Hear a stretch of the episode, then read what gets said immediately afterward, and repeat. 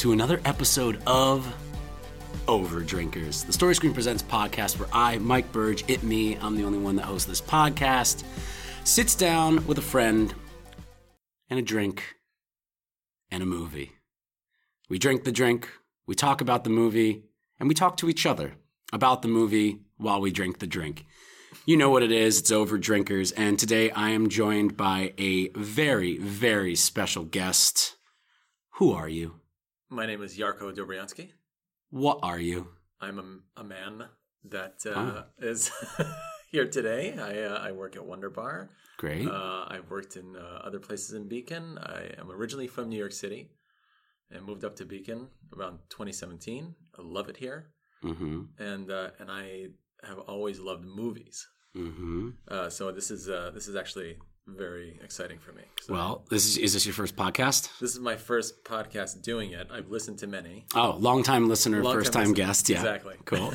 uh, and today we are talking about you picked a movie um, that you wanted to discuss, Yes, and that film is 1987 masterpiece, Masters of the Universe. Masters of the Universe, the live action He Man and the Masters of the Universe uh, adaptation to film. Right. Uh, the celluloid cinematic marvel. the one that every child wanted to happen. Everybody had this on VHS or saw it on like TNT Right. with weird commercial breaks and stuff. Uh, so we're, we are talking about, um, as previously stated, Masters of the Universe, starring teen heartthrob Dolph Lundgren, as well as Frank Langella, Courteney Cox, Robert Duncan McNeil. There's a lot of people in this movie. James Tolkan. James Tolkan, which is always good to see. Always. Always good. Always bringing the energy. Uh, most people probably are familiar with James Tolkan as the principal from the Back to the Future, series, who kept like showing up in all of them. Mr. uh, Strickland. because he's a good guy and he commits to his job. And as always on Overdrinkers, um, we are drinking a themed beverage, and that beverage was uh, designed by me and made by Me. you, Yarko, because you are a, bartender. bartender. And you are very good at making drinks. So this drink is called By the Power of Grayskull. Excellent name. It is uh, bourbon, Saint Germain, lemon juice, ginger beer, uh, several dashes of Angostura bitters, and then it's garnished with a delicious orange slice. It is a play on a typical skeleton key, and uh, it is delicious. And cheers to you, sir. Thank you for joining me. This is going to be good. Yeah. Oh, that's good. Yes. Mm. Now, did you did you pick it because it's based on a skeleton key? Yeah, with Skeletor. in I was mind? yeah, I was trying to like, oh, what's something that kind of already has that in the name, and like, Right. what can I kind of mess around with it and stuff like that. Added some like bitters and everything. We kind of met, me and you messed with the the levels of like the Germain, the Saint Germain and the Yeah. bourbon and exactly how to pour it and put it all together and mix it, and that's it. Now, Look at it. How serendipitous that you went for the Skeletor because the director of Masters of the Universe focused this film through the eyes of Skeletor. Yes, much in the same way that Tim Burton in uh, the Batman movie was like Joker's a much more interesting character. Right. Uh, although I think that um, uh, Gary Goddard, the director of this, who is not a good person, um, is uh, I don't know if you're aware that he, uh, in recent times, many, many, many uh, sexual harassment claims have been made about this guy, and he does not make movies anymore. Boy. Um, he is most known for creating some of the best theme park rides. Uh, like he made the Terminator 2 theme park ride.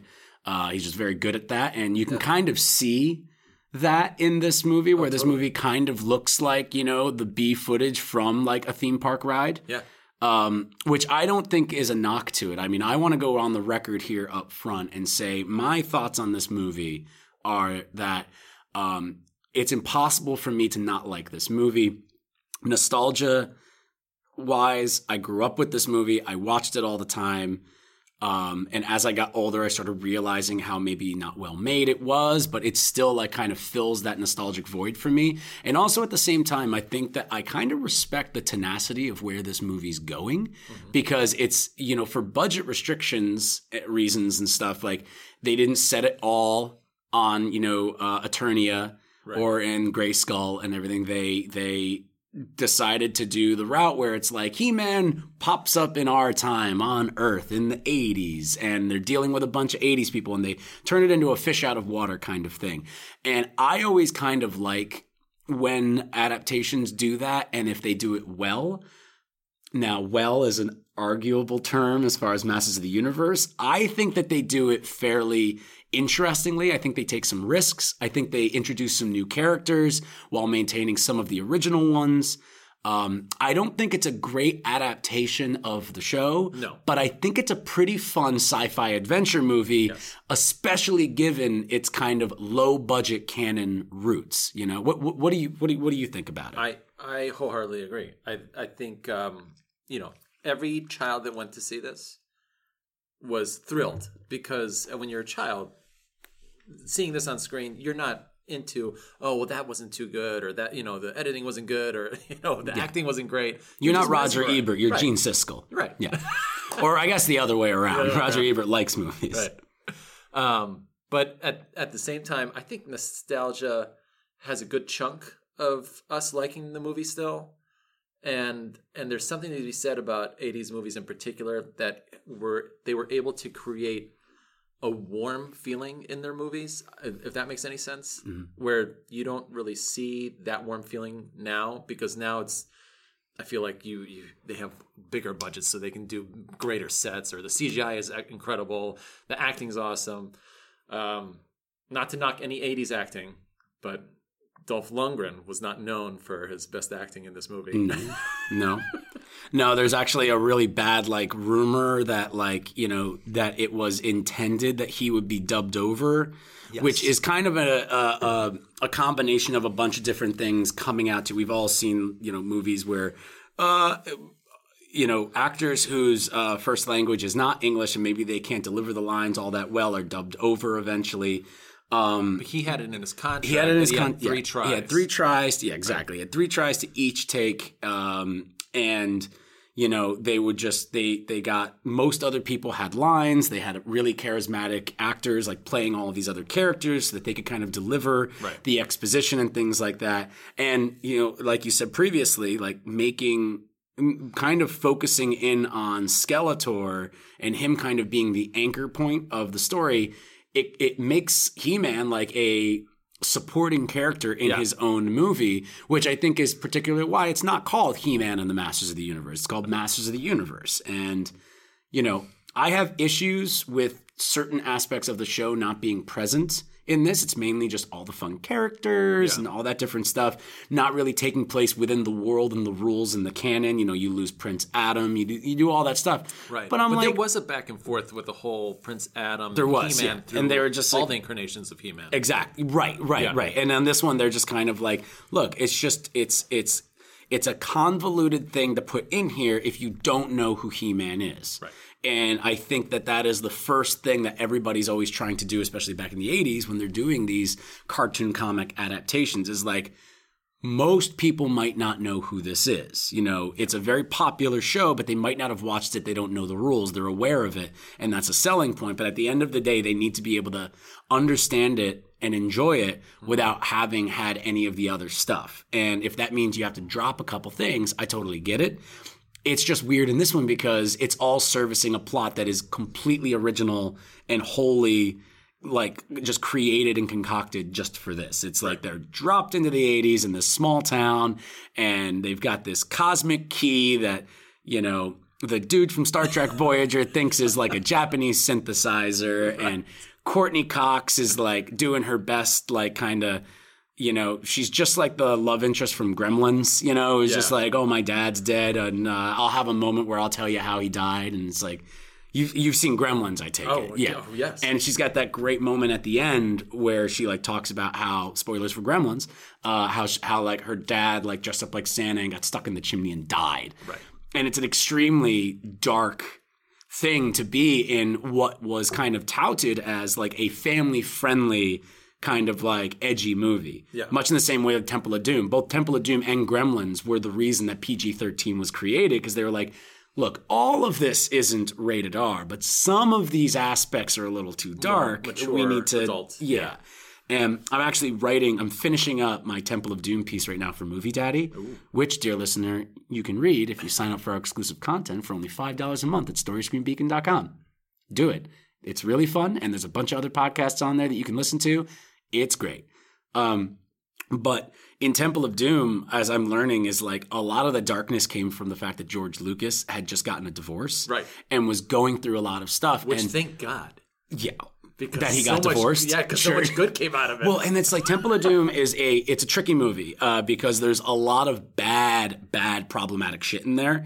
Um, like legit, like it's very hard to argue how hurtful that movie was towards certain members of the world and specifically people who uh, in American culture who were being, you know, identified by other people as Right. part of that culture. It's very bad.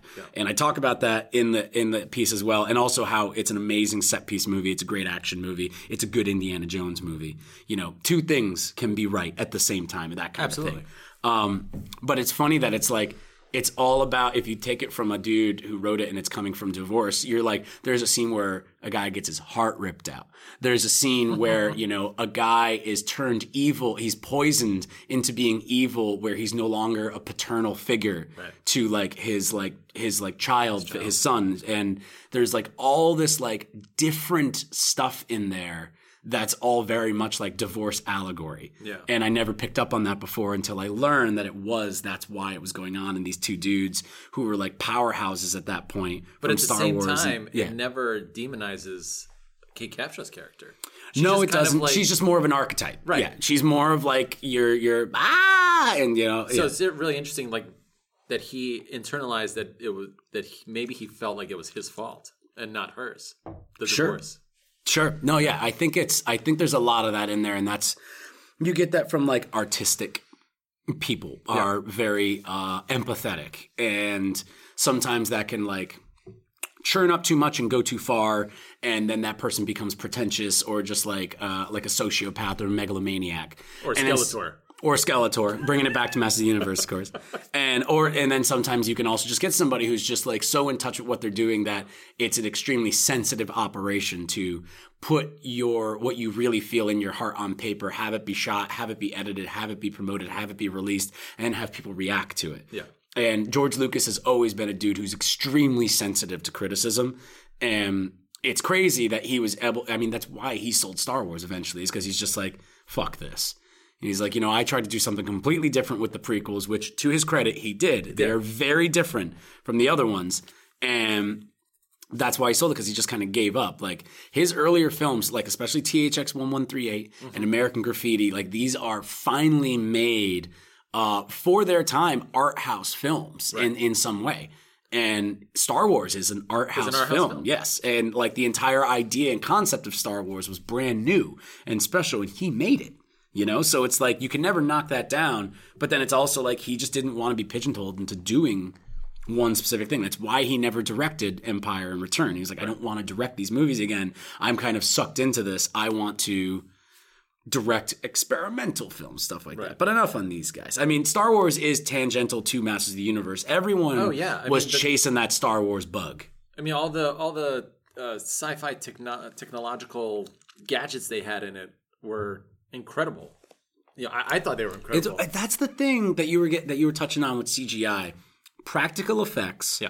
just feel better. they feel real. It's not nostalgia and it's not impressive, it, like the, the impressiveness of it all. It's that you just, you can reach out and you can touch it. It's that line from Jurassic Park, you know, where like I wanted to create something that was real that they could reach out and touch. John Hammond says that. And that's essentially Spielberg and, and like ILM speaking through the character and being like, we wanted to do something that was so monumental by mixing stop motion, CGI, animatronics, miniatures, and putting them all together very rapidly and cohesively and expertly. To to this day, you're just like, is that fucking real? Yeah. Like it looks fucking real Yeah, and like using all of the tricks at their disposal, making it dark, making it wet, you know, uh, obscuring things when they need to, showing things from a distance when they need to. It's just like it's a masterclass in just like practical and digital effects. Well, not to mention it, it enhances any actor's ability to feel that it's he's in there. the world. Yeah. Yeah. I mean that that like prop in Masters of the Universe, the cosmic key. It's Cosmic such a cool It's fucking awesome. prop. I want that fucking thing. want looks like a fucking blender or like a thermos. Just looks like a gigantic thermos, and it's got all these little fucking Or if forks I was a it. kid, that would have been a great nightlight. You know? Yeah, and it sounds cool. Oh my god! It's great. It's good. Um, that's one thing. This music in this movie is also an extreme ripoff of John Williams. uh, like there's, but off there's by, like, a it- it's just off a little. Yeah, Yeah. the Superman song is there. the, the Star Superman Wars. credits. song- yeah, it's crazy. The opening credits is totally rip off. Honestly, Superman. though, like, uh, su- uh, and this might get me. You know, people might not like this, but um, I love the Superman score. John Williams is one of is probably my favorite living composer. yeah. Um, I kind of like the Masters of the Universe one a little bit more. I feel like their remix on it, there's just something there. I'm like, ooh, how goofy. Like, I feel like the Superman score takes shorter. itself too seriously. You know, it's just like, oh yeah, dun da da da da da da da. Whereas like Masters of the Universe is just like, yeah, you know, we're ripping this off. Da da da da da da da da da da da da da Like it's good, and it's you know it's it's kind of like Vanilla. Ice ripping off, you know, like for for Ice Ice Baby. Right. It's just like ripping off like David Bowie and Queen. It's just like, But you gotta admit, like that extra dun dun is, is pretty good. It does sound good. He's lying if he says he didn't rip it off. oh yeah, but I don't think there was any denial. No, that. I don't. Yeah. I, you can't deny it. Yeah. You're just like even like the credits are the exact same. That- like the font and everything. They're just like, look, we're not They trying to fucking in hide this. But Cannon also at that point owned the rights to the Superman movie, so technically they could fucking get away with it. Right, it. they were doing uh, Superman four Quest at the same Peace. time as Masters A mas- another masterpiece of a movie. um, but yeah, what uh, you got? You got some notes here. I do have I, I do have notes I, in regards of like all the. Uh, There's like five Technobabble, pages like- of notes here, kind of like scribbled. it's, I have a horrible memory. I can so get you like a I just- notebook if you want. No, like you 'cause know they it's- have they have like books where all these blank pages are like put together. This is my problem with notebooks. Okay. They they close, and I end up not opening them. I see. Pieces of paper I can fold, put it in my They're just pocket. open, they're ready to- I can take it out, unfold ready to them. go. They're there. All right. It's like you have an office and it's a mess, but you know where everything is. Sure. It's exactly the same. I I agree. I got you. This mine right here, hmm like a metal trap. Nothing gets in, nothing gets out. Notes. Um, the technobabble I thought was awesome, like the hollow sphere in the very beginning, hmm and then you see four four Skeletors looking at all parts of Eternia, Yeah. like giant, Mhm. Brilliant. And then the the whole the truth the truth collar. Oh, the truth collar is so fucking Ah, cool, and like so the, the awesome. effect on the voice. Tell me you didn't want one of those when you were a kid to put on like somebody at school. Yeah. Like tell me the truth about something. Yeah, Yeah. He's just like, no, there was a police officer, and it's like it's like kind of like almost synthed up and just Yeah. like like a, like like kind of like uh, yelling into like a gigantic like aluminum can. Like no, it's great. It's great. Um, the the going back to Cannon, they they did numerous movies Mm. throughout the eighties, and they got to a point where they almost did too many movies to control their money. I mean, I'd almost say that's exactly what happened. Yeah. Yeah, they they And they, they- but- went too far. So they ban- they were banking on Masters of the Universe, and they were banking on Superman four. Masters of the Universe totally failed, Yeah. unfortunately, but became a cult movie. Yes. Yeah. As is what happens sometimes. Right. Yeah. And it's like it doesn't perform successfully when it needs to, because like they were on the ropes from, um, what is it? Over the top, right. the Sylvester Stallone movie that cost like. $15 million to make, and $12 million of that went to paying Sylvester Stallone. Right. And everything else in that movie is it's why the movie takes place in a truck, a restaurant, a hotel room, and like a very dimly lit like wrestling ring, Right. Where people just arm wrestle. But they they went into Masters of the Universe. Who fucking thought that that was a fucking movie? Don't get me wrong. Cannon I Films, man. love Over the Top. I think it's Films great, but it it's like it sucks that Cannon Films they they rolled the dice. They went for it. I feel like they rolled the dice with every movie they made. Every movie they made, they rolled the dice, and you gotta respect that. They were just like they kept going. They never played it safe. They just went for the thing that they thought would work, and it just kept not working. Yeah. And they kept barely keeping their heads above water. And Masters of the Universe was very much kind of like the final nail in the coffin, so to speak. It was just like they, it was $16 million. It's a very modest budget for what they were doing back then. Mm-hmm. Nothing too small, but like definitely low for what they were trying to do. And to the point where they ran out of money. They were pretty much shut down. But you could tell from the movie in the beginning. There, I mean, those sets are awesome on Eternia. Yeah. Gwildor's house, And that's why they spent all the money on that, and everything else just takes place on a street. on a street in in, on in a gymnasium, you know, like in a house and like in a field. Like that's it. And it's like, I, I found out in uh, my research for this one, I didn't realize because I always took the ending fight scene between Skeletor and Yes. Uh, He-Man as an artistic choice, where the lights go out and it just flashes and everything. And apparently, it was just like, no, they were shut down. That was the only thing they hadn't shot. Right. And like the director, the actors, and the cinematographer went in and just shot it real quick without anybody knowing. It's not even on the actual set. Mm-hmm. And they just dimly lit everything. And I'm like, dude, that's fucking cool. Yeah. Like, that's really neat. But even even even more cool is the director had a sense that maybe they just won't have enough money for that end battle. Yeah. And so he said the last shot they shot on budget was the clashing of the swords. yeah. And he said, "You know what? Just for shits and giggles, when they clash swords, turn off the lights and just do like a little a big spark of the clash." And that he had the backup thought of, "We'll shoot in the dark if we have no money." Yeah. That's brilliant. It's great. Perfect.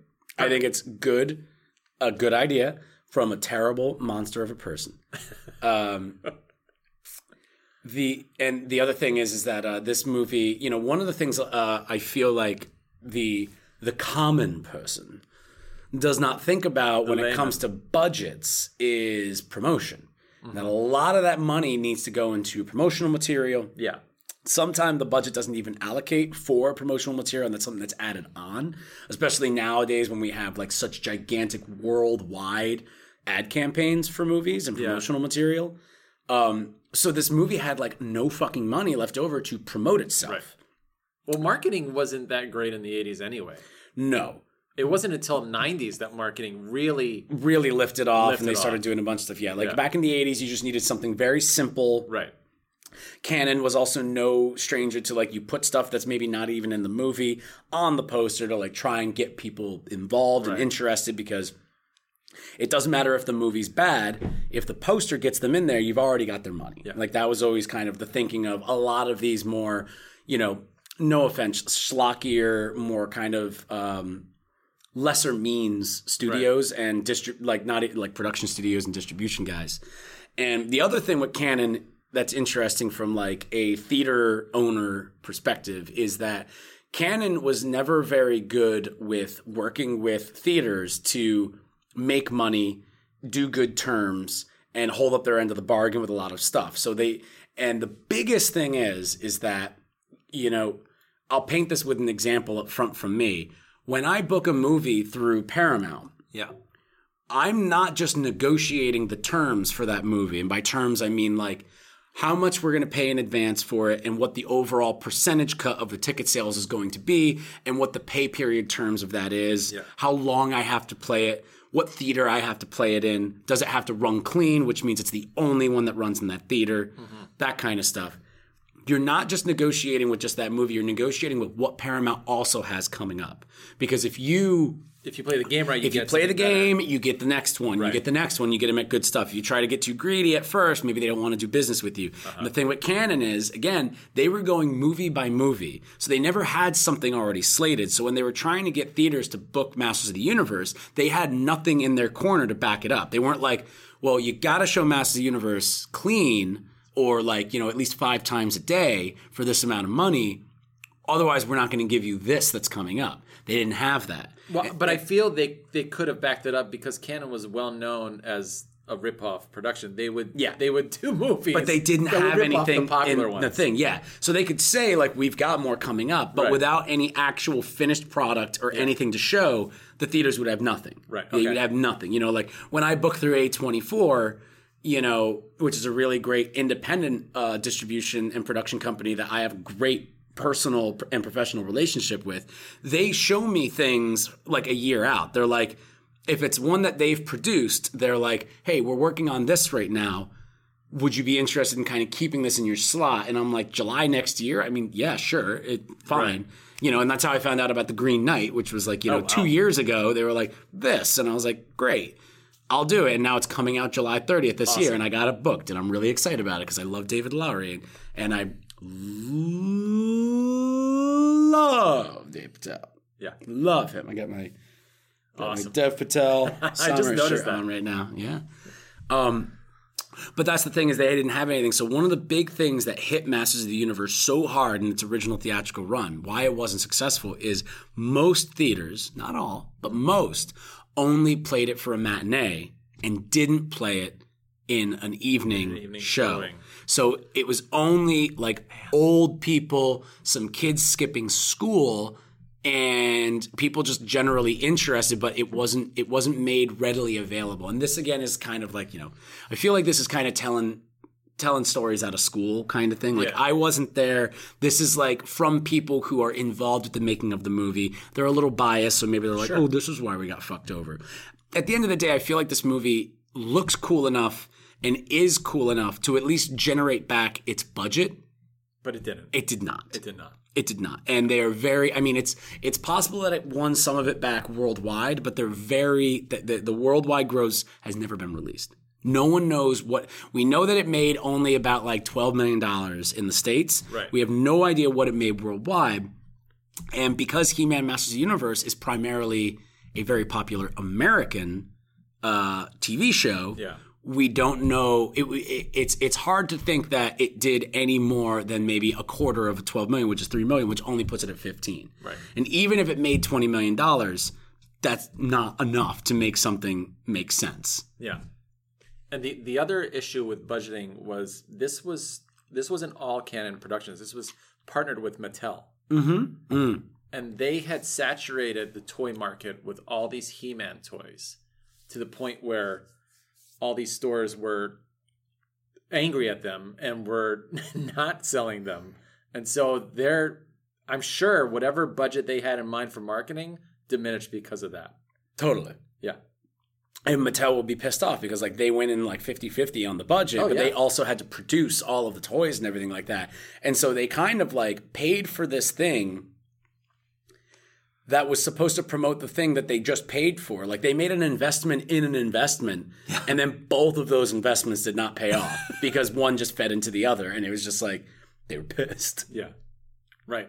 And I, I feel like we're we're talking a lot of um, not negative about this movie, but the downfalls of it. No, there are the things the negative about this movie, are- but I don't think that they're I don't think they're deal breakers. I don't. I don't think. They, I think they they're hinder interesting. Yeah, I don't think they hinder the movie at all. I, you know, Dolph Lundgren looking like he's about to say a line, but then looks at his co-star, doesn't hinder it either. I think that's just kind of like a Yeah. awesome, funny little moment Yeah. that I, that people adults notice.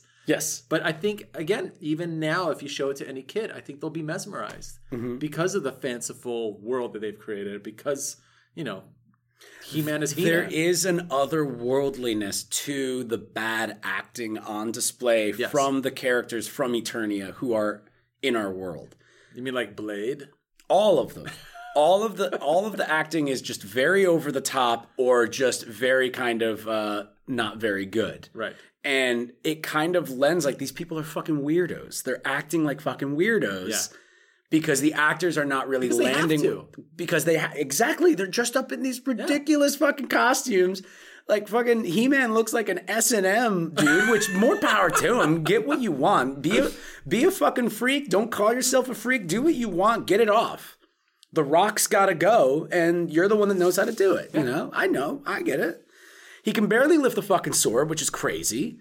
Doesn't it look like he can barely lift that fucking sword? He can't move but, it. But I fast tell you, that's probably the best acting that Dolph Lundgren does because when you look later on, when Skeletor picks up that sword, it looks like it's a freaking toothpick. yeah, So there's definitely no weight behind that sword. yeah.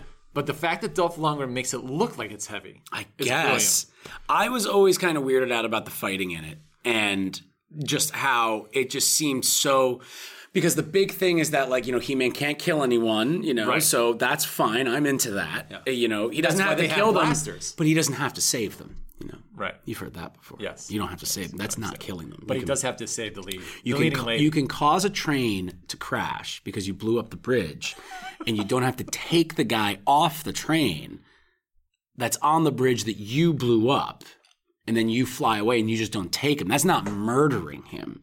You're just not saving him. You know, you've heard of this. I've heard of that, but that Yeah. it doesn't make you a good hero or a No. person. Well, no one ever said Batman was a was a hero. Who said Batman isn't a hero? Of course he's a hero. No, he lived too long. Batman? Yeah, he saw himself become a villain. Oh well, yeah. You're, I mean, you're talking about.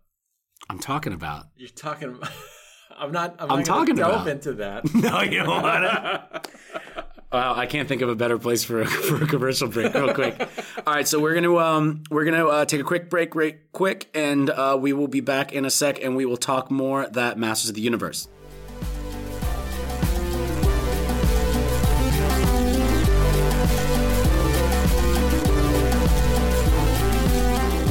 Guys, Mike Burge popping in here real quick to tell you about a really cool business that you should definitely be supporting, whether you live in the immediate Hudson Valley area or not. It's called Dark Side Records. It's an absolutely fantastic place that you need to check out immediately. They sell everything. Anything that's cool, they got it. They're not just records, they got CDs, they got cassette tapes, they got all of the music stuff that you want to do, but they also got really cool t shirts, they got great CBD supplement options, and they got that dank glassware. You know what I'm talking about. It's for tobacco use, but you know, we don't have to lie about that anymore.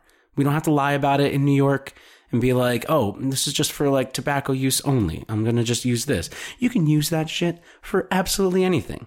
You can use it for anything that you want. If you want to smoke, you know, oregano in it, you can do that. You know, don't smoke anything that's going to hurt you or be really bad for you. Like, don't do that.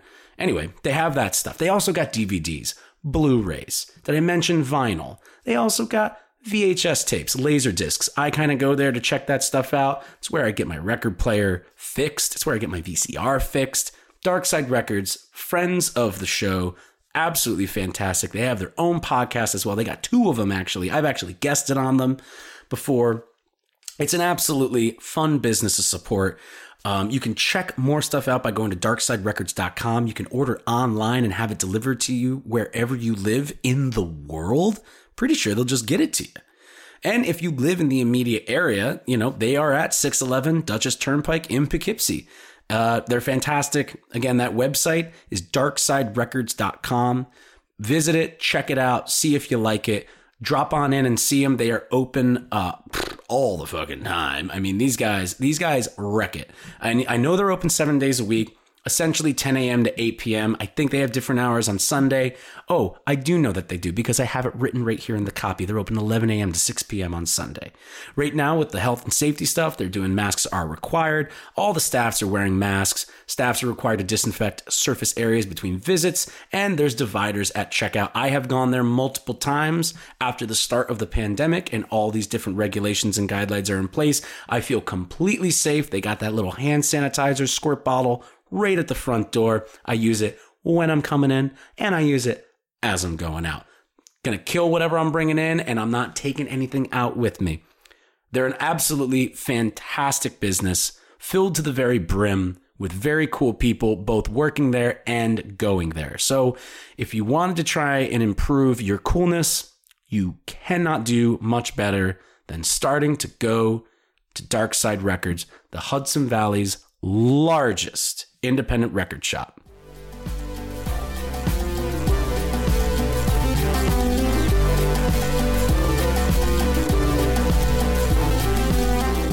And welcome back. All right, so we are we are re-drinked up Redrink them. uh, and off mic, we were talking about how we really kind of covered all the stuff that we wanted to talk about as far as like the behind the scenes stuff, where this came from, how it got made, its reception, all the different little things. Now I think we want to kind of really sit in on what's going on with this movie.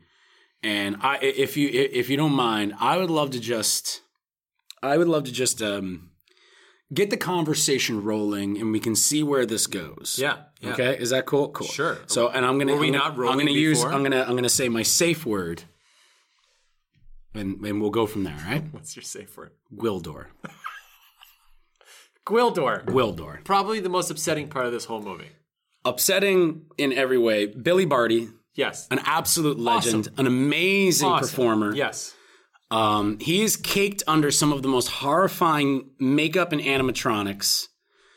Um, he is he's um, for lack of a better term, uh, he's a little shit. He's a little shit. He likes to fucking fuck around, and he doesn't know, but like he kind of knows. He's being a little like. Mm. He does have two. It does have two saving graces in this movie. Okay, The grappling hook. the grappling hook is very cool. I want that. That's awesome. I love it. I, always ima- I remember him getting the, the the bucket of fried chicken. Yes, and, And say, whenever the I get a well, no, it wasn't fried chicken. It was it was ribs. It was ribs. You're right. ribs. Yeah, right. And I, but whenever I get like that, it's in a bucket that you usually get fried chicken in. And Mm-hmm. whenever I get one of those like cardboard waxed uh, buckets with like the top that you pop off, I always think, of of, Gwildor. Gwildor. Of course. and his little grappling hook, and you know, the the two people making out in the car in the convertible, Yeah. which is so 1987. Kids back then, man. They're just fucking around. Unbelievable. There were no rules. No protection. No. Nothing. in in the in, in the situation that they're right behind the rib place, that's the perfect spot to fucking make out It is the perfect. because they haven't eaten the ribs yet, No, unless those are leftovers, which I don't think they were. There's a lot in. I there. think they just got them. I think they just got it and they're like, "Yo, before we get all BBQ'd up, let's Let's get down. let's get some fucking tongue action going on, and then have some like kind of post coitus yes. ribs." I'm into it. Cool, and I'm comfortable talking to you about this. I, I, as you should be. We're Mm-hmm. adult men. We're dope, man. We've both had coitus. What? What? um, I'm so glad you brought that scene up because Yeah. um, I've seen this movie as a child multiple times, and then I didn't see it for I would say close to 15, 20 years. I mean, that's yeah. This one time that you, I lent you the Blu-ray Yeah. that I got of it, which is amazing. It's, It's one of the great. best fucking transfers I've ever seen. Yeah. it's fu- I've never seen this movie this crystal clear. it, it's really good quality. When so you're saying it's probably been about 10, 15 years since you saw it. Yeah. I don't know. For me, I feel like I've watched it in the past ten years. I feel like at some point I watched it, or maybe I just watched some of it on YouTube or anything. But like, it really was randomly. I've been going through a phase where I've been accidentally watching a lot of movies that I grew up with, whether it was when I was a little kid or when I was a teenager. Like I recently rewatched Virtuosity. Um, with Russell Crowe and Yeah. Denzel Washington, which is a movie I watched all the time. Parker, Parker, Parker, Parker, Parker, Parker. It's a great movie. Um, much like Masters of the Universe, very maligned and problematic. Problematic. Um, but yeah, so you haven't seen it in like I haven't seen it in close I- to like 10, 15. some 15, years. Yeah. Yeah, yeah. And I and one What'd of the think? scenes. Well, I I still loved it because because it was still fun. It was fun to watch. It was, there was never a slow moment in the movie. Mm-hmm. It the pace is great, right? Um, but that that moment where they're at the rib place when they when Gwildor grabs those ribs and they eat, and then Man at Arms shows up with his daughter. Um, they start eating the ribs, and I I don't. It didn't dawn on me as a child, but they don't eat meat on Eternia. No, they do not. They're vegetarian. Yes. Why didn't that sink in when I was a child? Oh, you probably get caught. I mean, it's a very confusing. I remember being very scared by Gwildor when I was younger because he, I wasn't familiar with him from the show. Um, and it must be stated, it's like, you know, this movie came out in 87. I was born in 86. Right. Uh, I probably started watching this movie more like early 90s, like when I was maybe was- like yeah. five and I was like watching things and stuff. I'm a little um, behind you, so maybe late. I would say probably. I would say like around three, four, five years old. yeah. I was probably watching weird stuff like this and probably not even retaining it until I was like five. Okay. You know, like five is like the perfect age for like taking in this kind of stuff, doing dress rehearsals, and just like completely eating up your parents' lives. You know, Fi five is the age when you start soaking up every aspect of every movie. Right. Your And your kid, your kids are define you. five. They are five. They're five, and they have a dress rehearsal today. they have a dress rehearsal today. It's fantastic. Yeah, I'm really excited for it. I appreciate it. They It's not the actual play. No, no. Tomorrow When's the, is the recital. Tomorrow's the it's recital. play. It's a recital. Oh, it's a recital. I'm Yeah. so sorry. Yeah, okay, I thought maybe they were doing something grand. It is- it five. actually is I, I can't hold it against It's- them. it's- it's on a very grand. I know. They're It is. I'm so people. sorry. what are they doing? It's um they they took a dance class this year, Yes, and this will be their first live performance in front of an audience. because So you have twins. Because you're saying they and they're both they- yes, yes. they sorry. are twins. Yeah, My apologies, audience. this is great. Uh, and they're they're a part of like a group of how many? um, a group of eight. Wow. Yeah. So there are they're a quarter of that Yes. together. Correct. Powerhouse. But this is this is when you're five. At least for me, Yeah. that's when my whole world opened up. This these are the memories that I remember like vividly. Yeah, that's like you said, like that's when you really start to retain Yeah. stuff. And like that's like your earliest memories are usually from like that kind of four or five. Yes. You know, some of us very rarely remember things earlier than that unless they were kind of like very big and unique or, you know, uh, unfortunately traumatic or something like that. Like I remember getting my first brain freeze. Whoa. I remember the look of the high chair that I was in, the room that I was in that I haven't been in in over 32 years. And I remember the flavor of ice cream and I remember the reaction of everybody looking down at me. And I've said this to my mom before, and I might have mentioned this on this podcast before because we've been doing this fucking thing for like five years now. But I told that to my mom that I remember that. And she was like, You were like fucking one when that happened. She was like, That house? We moved out of that house when you were like two. There's no way that you can remember that, but you just explained the exact, Exact thing. details. And I was just because like I was eating the ice cream and getting the ice cream fed to me, and I went like, you know, as, as babies words. do. I went. So it's like you you can retain things before that, but five is really when like that's when we you start getting like Real you're life. interacting with other kids. Yeah. You're starting to see like you're not the only kids The in only the world. human that size. Yeah, exactly. And you're like, oh, I understand. You're starting to understand things. You're being Right. taught things. You have to start behaving because now you can start getting in trouble. Right. You're no longer like, oh, you're just a fucking idiot kid. You don't know what the fuck you're doing. Now it's like, we've told you about this. Yes. You have to be quiet. Right. You have to shut up. Stop doing that. You understand the rules, Yeah, so to speak. you start learning that there are rules. You understand the concept they, of rules. They understand the rules. Okay. It's a matter of choosing to obey them. Right. Well, because what can you do? Nothing. Nothing. I can You have can a do nothing. Mm-hmm. can have a face of I have authority, but it's up to them to realize whether they follow it or not. Mm-hmm. And that's as far as it goes. That's it. That's why I don't have kids. Uh, you My- know, my earliest one day memory- maybe, but uh, mm, yeah. My earliest memory is um, my my father would always they they had my mom and dad had a TV in their room, and that was the only TV in the the whole apartment. And he would watch it late night because he was a performer, and he would come home in the evenings. And I vividly remember watching uh, two things in my life, which brought me to love of movies and TV. The movie was a black and white silent film of Sinbad the Sailor. hmm And I, I remember sitting there with him, mesmerized at how bright it was and how exciting it was to see him jump a wall, scaling a wall, and it's like saving, you know, the woman. It was incredible. Um, and the TV show, my favorite TV show as a kid was Hawaii Five O, the original, Sure. because just because the and I remember specifically for the the theme song. The theme song was awesome. The opening credits was I thought that was like wow. How did he like pack all that in the opening credits? It and I, I didn't even know what opening credits were at the time. You know, but those those those are things that define me moving on in my life later. And I I've loved movies ever since. And so having children, I knew exactly how I wanted to start them off and what they can process, when they should process it, and what's good for them, you know, what's bad. So that it's that's that's been my life and I've loved it. And I love doing this podcast about a movie that affected me as a child.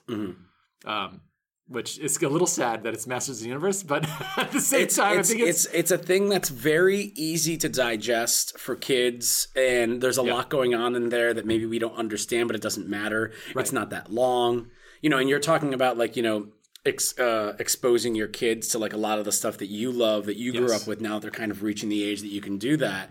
You know. Side note: We have been.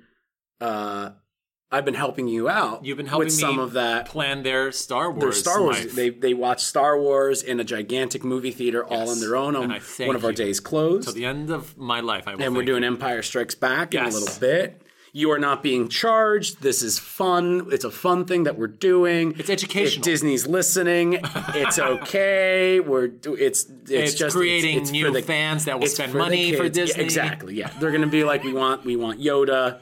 Right. Where is Yoda? Wear my T-shirts. Where my is hats and he? Why isn't he here? Right. Yeah. And they do ask me questions of like, is Yoda in this next one? Yeah. Well, because they know Yoda, They know Yoda, but he's Yoda is only not in that one. in A New Hope, Technically, that is Right. the only That's Star Wars movie that Yoda one. is not in. they don't know when he starts, Yeah. and so they asked me, and I said, "You'll just have to wait and see." Yeah, but I remember I love the question, "Where is he?" And it's like, Right. well, I mean, I'm pretty sure I know where he is, but like he hasn't been invented yet. You know, like Right. they he hasn't been introduced. You know, like what are these words that you're using? Well, that's what's so great. Introduced. That's what's so great is that I I'm sort of giving them a bubble look of what my life was like in terms of movies Mm-hmm. and TV. And so I I hope that they get some sort of guidance in terms of I, I not to not to speak frankly, but I think we have this ability to know um, good from wrong because we had such strong superheroes or good heroes in the in movies and TV during our lifetime. That's a that's an amazing point. Yeah. I think that I think that the the morality of a lot of like 80s and early 90s uh, heroes and particularly superheroes was like very big. Whereas yeah. nowadays it's all about complexities and gray areas Right. and stuff, which is interesting and it's fun great. to watch. As an adult, it's great. yeah, as an adult, it's great, but it's like there is something to be said about just like in Masters of the Universe, bringing it on back, Yeah. is that He Man is just a very good for the sake of good kind Absolutely. of guy, and talks like this, and you know you're But just even kind Skeletor of like, says it at the end. yeah, because his minions say, "How can you trust him?" or something to that effect, and Mm-hmm. he says, "Because he's a man of honor, I have promised him that I will not hurt his friends, so he will come with me. Yeah. he will bow down to me." Mm-hmm. And then once at the end, when He Man realizes that he Skeletor is going to hurt his friends, he's like that's when he um, busts. You have broken the promise, so here promise. it is. Yeah, time to time for punishment. he could have broken out of the all anytime. time. He could have broken out of those chains anytime. He's He Man. He's Prince Adam. He's a man of honor. Yeah. He's the master of the universe. He is. What else you got on these notes, man? Like, what else you want to talk about with this? Like, I want to talk about please, James Tolkan. Colgate. Yes, go. James Tolkan, this man, I mean, if anybody won the lotto of movie, movie, movie, Yeah. it's James Tolkan. I mean, I mean, if anybody won the lotto of looking like that, oh my God. I was just like, dude, you really Brilliant. He's still alive. He's still alive. Wow. He, he started off with Back to the Future, right? Then he did Top Gun. I mean, those are two block major blockbusters, mm-hmm. 85, 86. Then he goes to Masters of the Universe, which I wouldn't say is a, a blockbuster, but he definitely helped the image of the movie because mm-hmm. people recognize him from those two big films. So that will draw in people because they feel comfortable with him. Mm-hmm. And then he goes back to the other two Back to the Future. He's in Dick Tracy as numbers. Yeah. I mean, what a great ride in five years. And I, I mean, that's just like I am I I'm thinking about like when you when you when you started with Back to the Future. I'm like that is like his big launch because like that's a huge movie. But I was like I've seen him in stuff before that. he was in and yeah, Amityville Horror in '79. I was thinking. I remember him in Amityville Horror. I remember him in. um I think, uh it, it- like, I'm seeing he's in Serpico, and I'm like, I feel like I know what that looked like. yes, Um, and then there was another one here. Uh, uh, War Games. Yeah. Oh yeah, yeah, War Games. Oh my God, how did War I skip Games. that? Yeah, but no, but you're absolutely right that it's like Back to the Future. He lands, Mr. Strickland. We we all stand. He's a legend. He's a legend we in the want 80s. we want him to step on us Right. very much we want him to like you know tell us that Yeah. no Burge will ever make it in the history of hill valley and our noses touch we everyone wants that right. Right. And- but I feel like Masters of the Universe is probably his f- more f- forceful role. I mean, he's he pops up with that shotgun and starts shooting the Eternia bad guys. I mean, he's like the essentially playing the same character. same character, but a little he's bit playing rougher. like a little rougher. Little He- rougher. He's playing like you know, because he's a detective. he's the up. He's like kind of like the by the book, uptight, but not afraid to fucking you know pistol whip some asshole. Right. He's the You know. PG Dirty Harry Yeah. in this. And I, I, you know what? And I, he's the PG Dirty Harry, and he's like a PG thirteen version of Strickland. He's just Yes, dialed yes, up dialed a up. little bit. Right. You know, he's dialed up a little bit. Um, I love the scene. There's like a realism to the scene with him when he convinces um, uh, Man at Arms' daughter Yes. to go out and help everybody. Like your friends are dying out there. You're just Yeah. gonna sit in here. She leaves. Manipulates She it. gives uh, Voyager the gun, and Voyager. and he's Robert like, Duncan. He has yes, but he has he has uh, he has manipulated this situation, and you can see it in his face in his acting. He's like, "Don't you want to get out there?" She gives the gun Right. to Voyager. She leaves, and then he immediately closes the door, and he's like, "Give me the gun." Yeah. And he's like, absolutely not. And he's like, no, give me the gun. Yeah. You're in a lot of trouble, buddy. like, are you kidding me? You're going to spend the rest of your life in prison. Right. And I love that scene because it's so real. So real. And the fact that they're fighting over a gun yeah. that is re- like real in the sense it's not a laser gun, it's a real gun that we know shoots bullets that could fucking kill anybody in this moment. And you're just like, I don't fucking know what's going to happen if he gets that gun. I have no idea what he's going to, because he seems to be freaking out. Because he's just kind of like, I don't understand this. Something's happening. Someone's fucking with me. And you need to actually take a step back and realize he's freaking out when in reality, he should be able to overtake a teenager in high school. Yeah. But I mean, the kid's got a gun. He does have a gun. He doesn't want to be like. He does have a gun. Yeah, But if I mean, has- he does. He does try to get it. Let's try, yeah. And then Courteney Cox ends up giving it to To her, Elvira. Elvira, that plays her mother, which And I that think is the scene that I was talking about earlier with Yes. Gremlins, where it's like you have that dark moment where you're just like, you're given this kind of moment of like humanity. And yes, it is extremely over the top, extremely cheesy. Acted well, mm, we could talk about it. But I, I, But I think the moment as a whole thing is very effective. it's very effective because you have a different actress altogether playing her mother. Yes. That's not supposed to be her mother. Yes. And as a kid, And I love that shit. Because love it. that's fucking scary as a kid. It's you're scary. Like, you're like, wait a second, no, that's her mom, but it's not her mom. but it's not, and you don't realize until and then like later. it turns But around. you and know she's like, something's wrong. Ha ha ha Right. ha ha. Yeah, because she's like she's got a great like the Amazing Spider-Man 2 retcon stuff where they're just like Peter Parker's parents were involved with Oscorp in the Right. development of everything or something, and they're just like, yeah, me and your dad, we've just been hiding out with the FBI, you dumb bitch. Like that's what we're fucking doing, and like. That thing that you found, wouldn't you know it's involved in her? She's so fucking stupid in that scene. And I don't mean to drop the B word. I mean it in a loving way. It's Courteney Cox. She can be called the B word every now and then Right. by some idiot 35 year old on a podcast that maybe 300 people listen to. Maybe. oh my god. Um, but it is very. And then she she she she gets it.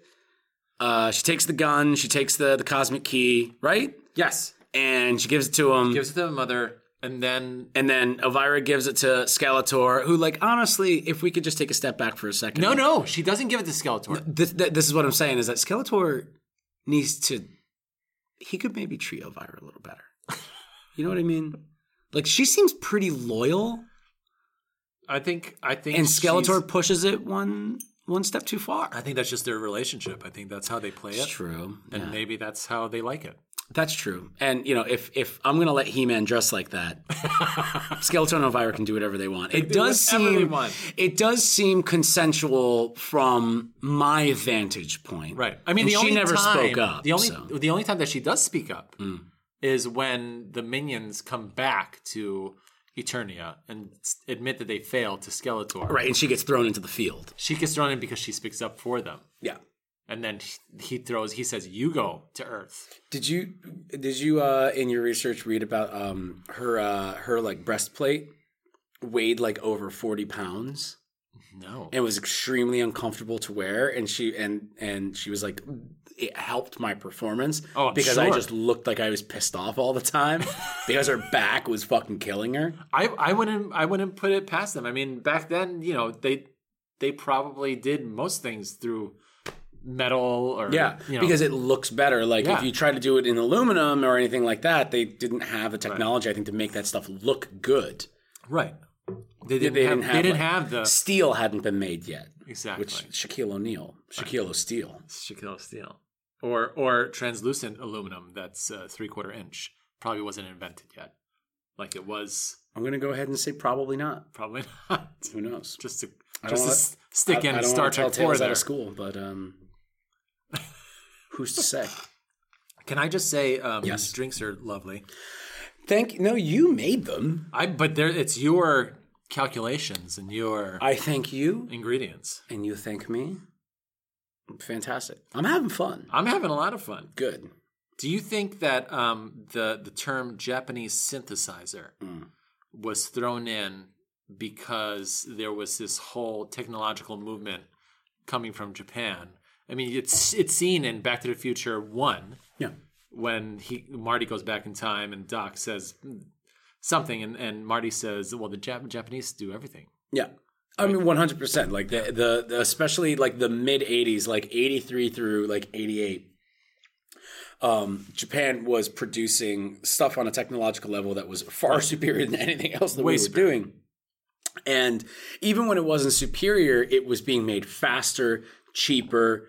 You know, in any in in a stretch of the definition of the term, Japan was doing just about everything production wise, technologically wise, better. Right. So it's just a really easy gag to be like, when they pick this thing up that looks like it could be dangerous, why would somebody just start playing with this thing? And they're like, he's a musician, he thinks it's an instrument. Right. And then that also leads into the third act where it's like he's the one that knows the notes because he's a musician and that ends up saving the universe. The universe. Yeah, he is a music. It's every it's every mediocre, you know, bass player dream Right. to save the universe, even though you're just a fucking bass player. Yeah. You know, And even Gwildor, I mean, he looks at him in surprise of why why didn't you tell me? Why didn't you tell me? Mhm. why didn't you say? me? I need more time. Yeah, it's good. The random, it random feels pushing. Fucking good to hear that. I want that to be like my like text message. But here's the, that's this is here's the one plot hole in this movie. In the beginning, when they before they realize before He-Man, Man, Man at Arms, and his daughter and Gwildor realize that they've mm-hmm. lost the key. Yeah. He-Man says, "Can you get us back?" And Can you get us back? right? Can you get us back? Can you get us back? and Gwildor says, "Of course. I just have to hit the mm-hmm. the return key or whatever." Well, it was. and the and as soon as, as as soon as Voyager picks it up, you're just like, oh god damn it, dude, you fucked it up. and he's just like, boom, boom. Oh yeah, boom. I love too the dude that like, he Julie, to listen to this. Julie, check this out. Julie, Julie. I want to see what this baby can do. Yeah, plug it into this. I'm literally leaving on a plane in an hour, and you're showing me your setup at, at, at the gymnasium, Gymnasium. at a high school with a piece of garbage that you just found in a hole in the cemetery where my parents are buried. That, And she's got that- died within the last Yeah, two weeks. and he's like, I'm gonna take this down to like Eddie. He'll check it out. And Right. she's like, Yeah, you just go, I'll be right here. I'm just gonna, you know, take one last look at the place. And I'm like, dude, pick up the signals. Like, she wants you to stay. "This like, is your time." chill. Right. What else you got? Julie. Um, Julie's storyline, I think, is probably the only consistent storyline in this whole freaking movie. Consistent. Meaning there there are no plot holes. It's simple. Mm-hmm. It's from A to B. There's nothing that that does a hiccup. She's quitting the rib place. She's quitting the rib place. She Her wants parents to died dump her boyfriend. in her a, parents in a died. terrible uh, airplane accident, Right. going skiing because she didn't want to hang out with them. she won't go on the beach. because she wanted to hang out with her boyfriend and make out. Yeah, which is a good lesson for kids. Right. I think like no, do like go hang out with your parents because sometimes they just die. yeah, like Julie's parents. Yeah. You don't want your parents to end up like Julie's parents, do you? Do you? Do you? And she she gives it up Mm-hmm. because she's being attacked by Beastman and all these people, and she doesn't know what to do. So she's not, obviously not She- going to the airport at this point. Freaks out. As very, yeah, very convincingly. Very convincing. Where you're just like, hold on a fucking second here, like, because I think the first guy she sees is like the weird eye patch guy with Yeah. all the swords, and you're like, and the white poofy hair. odd, they got a perm odd. on Eternia. And then you see the other guys, and you're just like, oh, like you see like a weird like uh a weird like old grandma person. And then you see Beast Man, like you're talking about, Yes. and then there's also like the Lizard Boy, yes, who kind of looks like which there is a lizard boy in the He-Man. there is, yeah, Right. But this Lizard Mermaid, Boy, merman or something. yeah, this Lizard Boy just kind of reminds me. These guys look like characters from Little Nicky. You know what I mean? Like when when in Little Nicky, the Adam Sandler movie, Yes. when they show like you know uh like creature effects from hell. Right. You're just like they put some effort into it, but not enough to make it seem like it was Real? too much. Yeah. Yeah, like it was Yeah. just like, look, we're not trying to be crazy Right. here. Yeah, But the one person that should have been real is the one that has the least amount of makeup, Blade. Mm-hmm. And you're waiting for him to fight against He-Man. And he so goes, is "I've- he." And I was waiting for this for a long he's time. He's been waiting. Yeah. Right? And he whips out the two blades, and the choreography is just so mediocre for that. Yes, I like mentioning earlier. I think the fight scenes in it aren't all that great, but again, it kind of adds to the charm of the whole thing. It like does there's, add to the charm. I mean, I'm not is- expecting heavy between He-Man and Skeletor. That's got to be epic, like Luke against and I think that Vader, is right? Yeah. Uh-huh. Um, but He-Man versus Blade. Blade seems if you're gonna have a name like Blade, Right. I'm thinking you're gonna move fast. Yeah. You're gonna slice and dice, right? You're gonna be like a like a Ginsu Like a daywalker. Daywalker. Mm-hmm. You're gonna you're gonna do it, and then he does not pull it off. No, I don't think. I don't. I uh, I think that that whole scene between um, as uh, Julie is escaping and she bumps into He Man, and he's just like, "I won't hurt you," and and there and. It, I like I like the characters in the scenes, and I like how they interact with each other. It's the set pieces that don't really work Right. in that moment. And I think that that's kind of a big thing around the whole movie is that a lot of the set pieces don't work all that well, but the characters are just kind of really simplistic and easy to understand and empathize with. So that you're just kind of like, or or even just like in the case of all the Eternia characters, just very one note and two dimensional. Right. They're easy to understand and get like where they're coming from. Yeah. There's It's- no confusion. it's an uncomplicated film. Right. It's an uncomplicated story, which makes it an uncomplicated experience, which makes it perfect for kids. You're just like, that's he is. He's got big blonde hair. He's always smiling. He's very big and, and muscular, so he's a strong, good guy. Yeah. Okay. Courteney Cox is short, has short hair, and she kind of cries sometimes. It's like, Right. okay, so she's But she's kinda, got gumption. yeah, it, she's got the gumption. Like she can do it. And as you get older, I think you're just kind of like, oh, that's the person from Friends. Right. You know? Yeah. As you get older, you realize Courteney Cox Right. was in Friends, Yeah. which is a TV show But I'm sure people watching Masters of the Universe in theaters were like, "Oh, she's the one that's going to be in Friends. Yeah. that was from the music video." Oh, sure, right. I'm Trying to go backwards here. Going backwards, yeah. Right. No. I mean, if there was anybody who could tell the future in 1987, they'd be watching. They'd be like, oh, fuck, that's the girl from Friends. Right. Time travelers, people moving backwards in time, Benjamin Buttons. Benjamin Buttons. Should we move into the third act? I think we should. uh, uh, two things that um, were very weird for me as a kid. Seeing Julie's leg blister up like that. Yeah. Graphic. Oh my god. Intense. Intense. Probably the only graphic part in that movie. Hmm. I would say.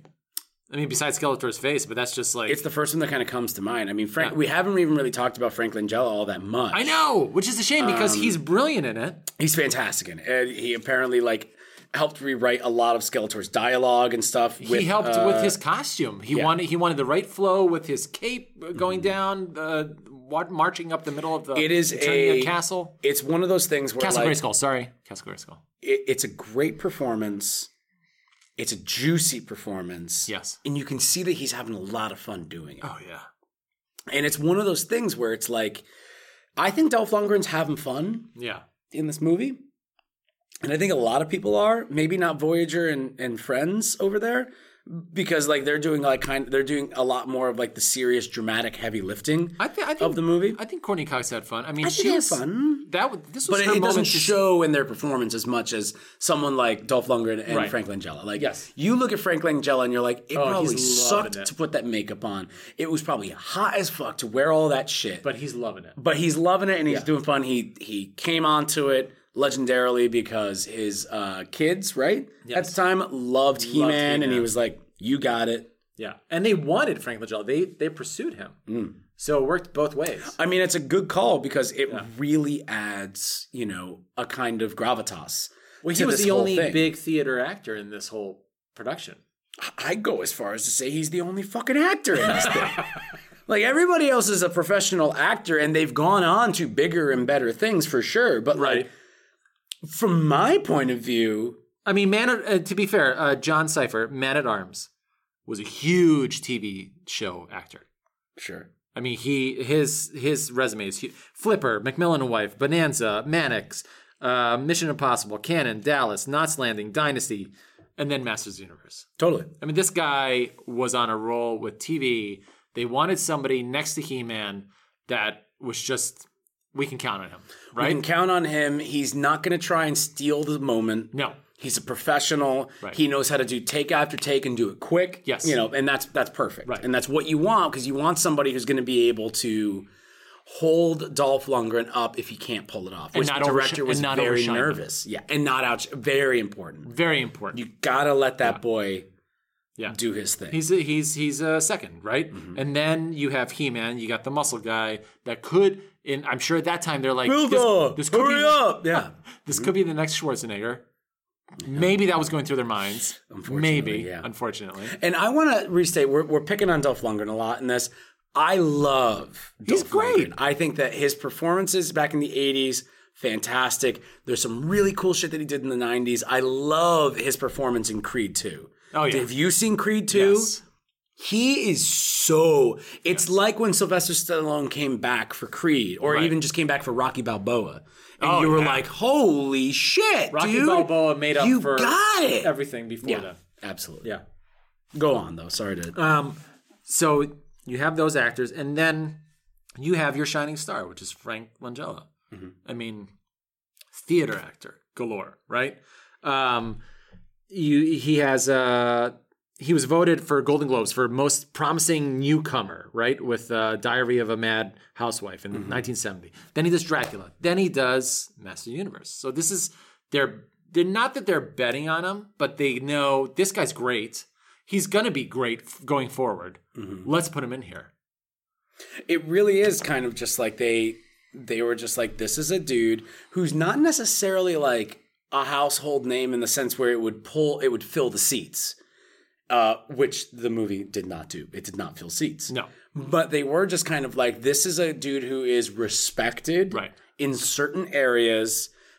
Some people know him and he wants to do it I would- and do it. I would almost almost compare this choice to we're gonna hire Alec Guinness to put substance in Star Wars because no none of these other actors are well known mm-hmm.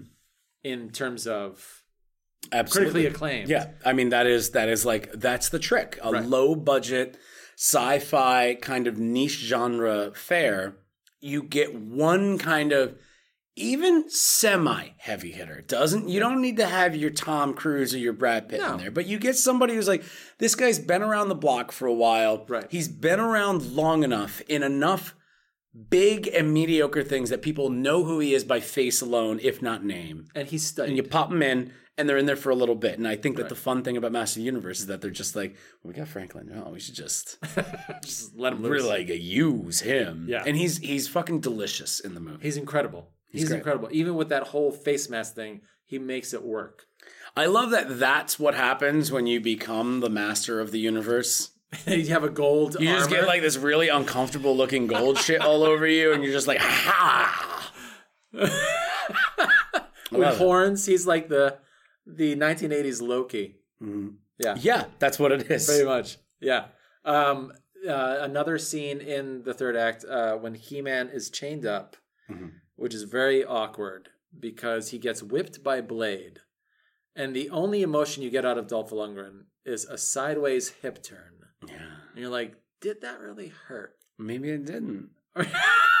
I mean, hurt is a is an easy term to throw around, right.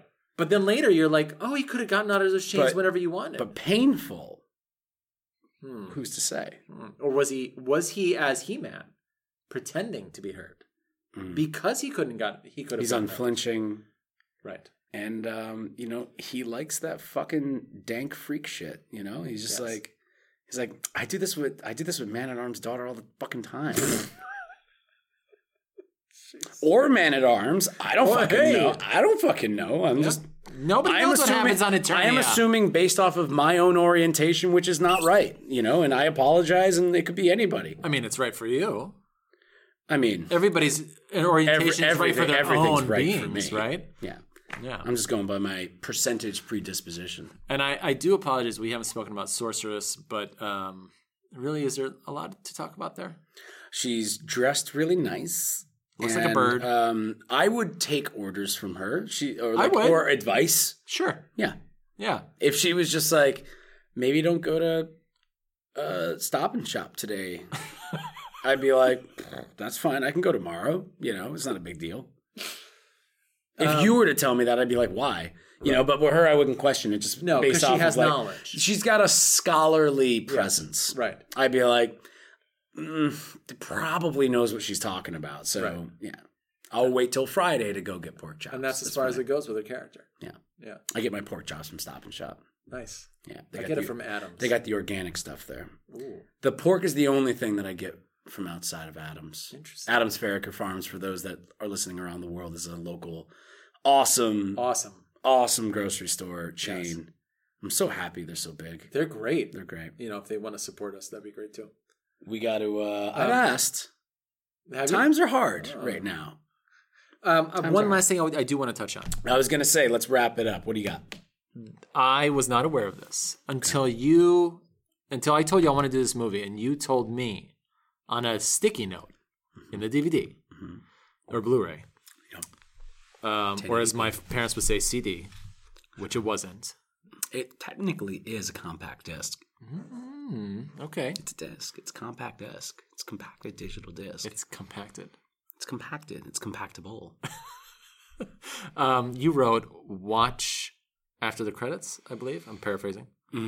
Wait or wait until post credits. Yeah, yeah, something to that effect. Something Or, to that like effect. watch, like watch through the credits, like And something like that. I had never Yeah. known this, never seen it. I don't know if they even play this on TV when they when they showed Masters of the Universe. Probably not. Probably not. because they they speed through the credits Right. real quick. Yeah.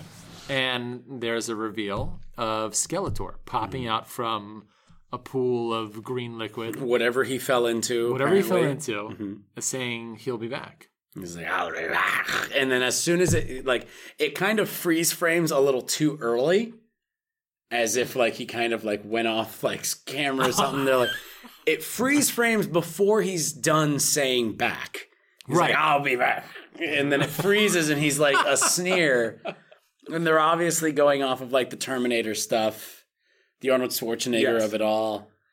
Uh, I remember this is another early memory. I remember um, I used to go to my uh, my father's grandparents' house in Stormville.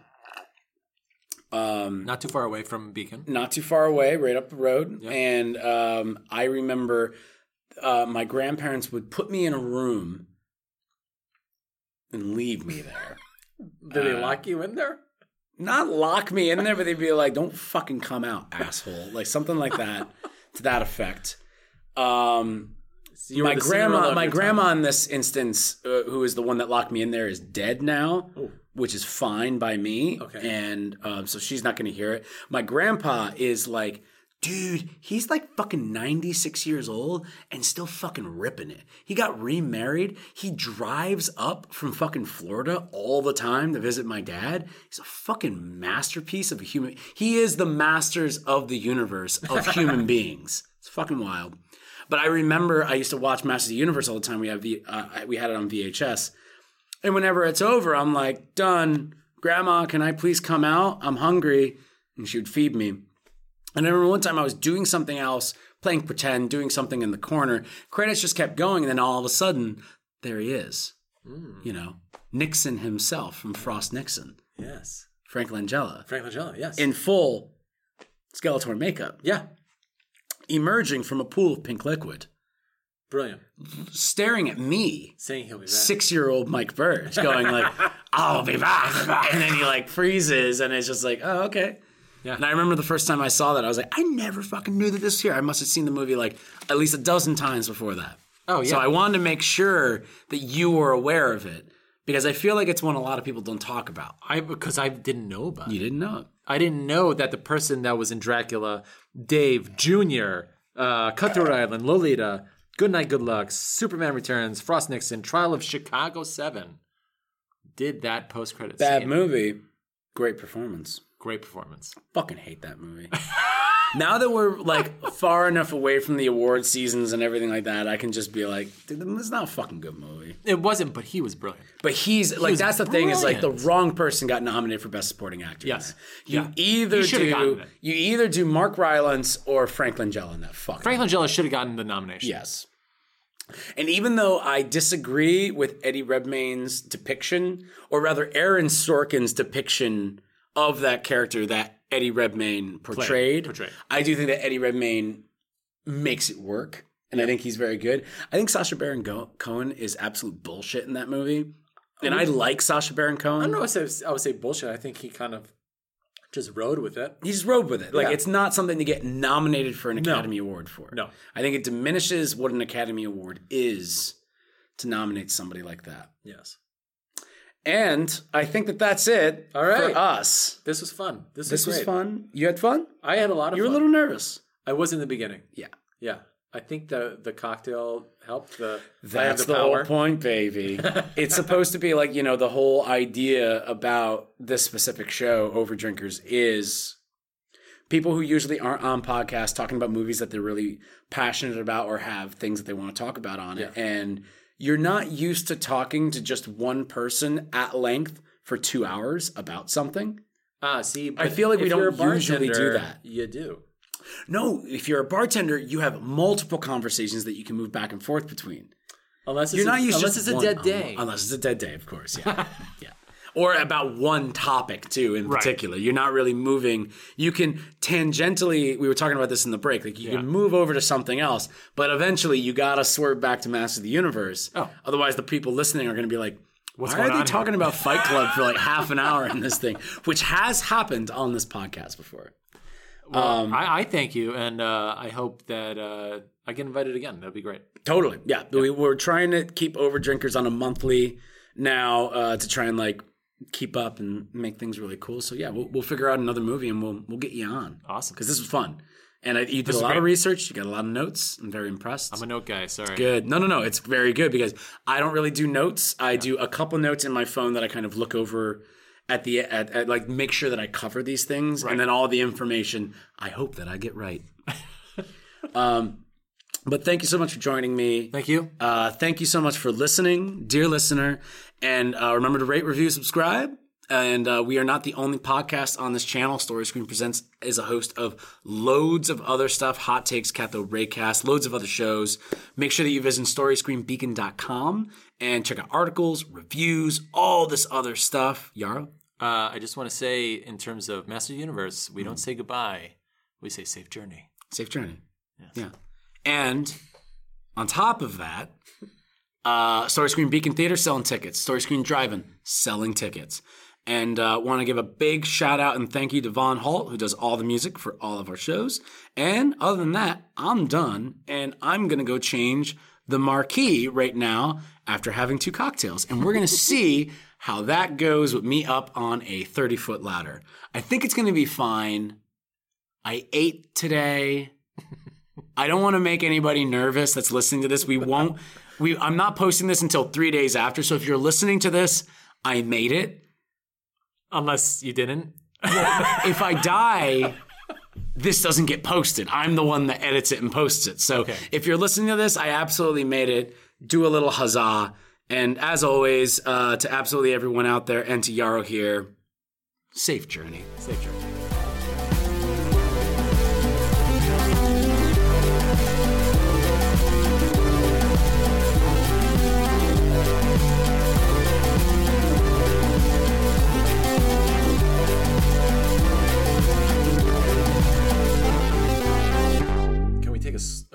Sip just to kind of oh, ease for, into for it? first, yeah, of course. Yeah, cheers, man. Thank you Cheers. very much for that. So-